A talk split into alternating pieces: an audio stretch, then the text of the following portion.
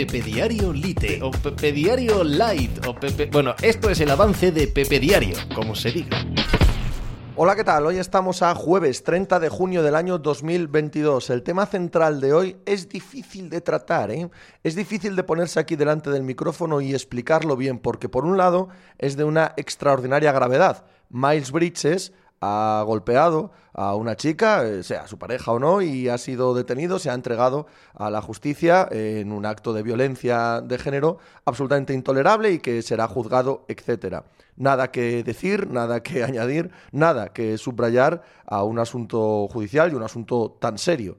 Pero es que estaba a 24 horas de querer firmar un contrato por más de 170 millones de dólares en la NBA, saliendo como salía al mercado libre restringido, siendo uno de los jugadores más cortejados en esa agencia libre de la NBA.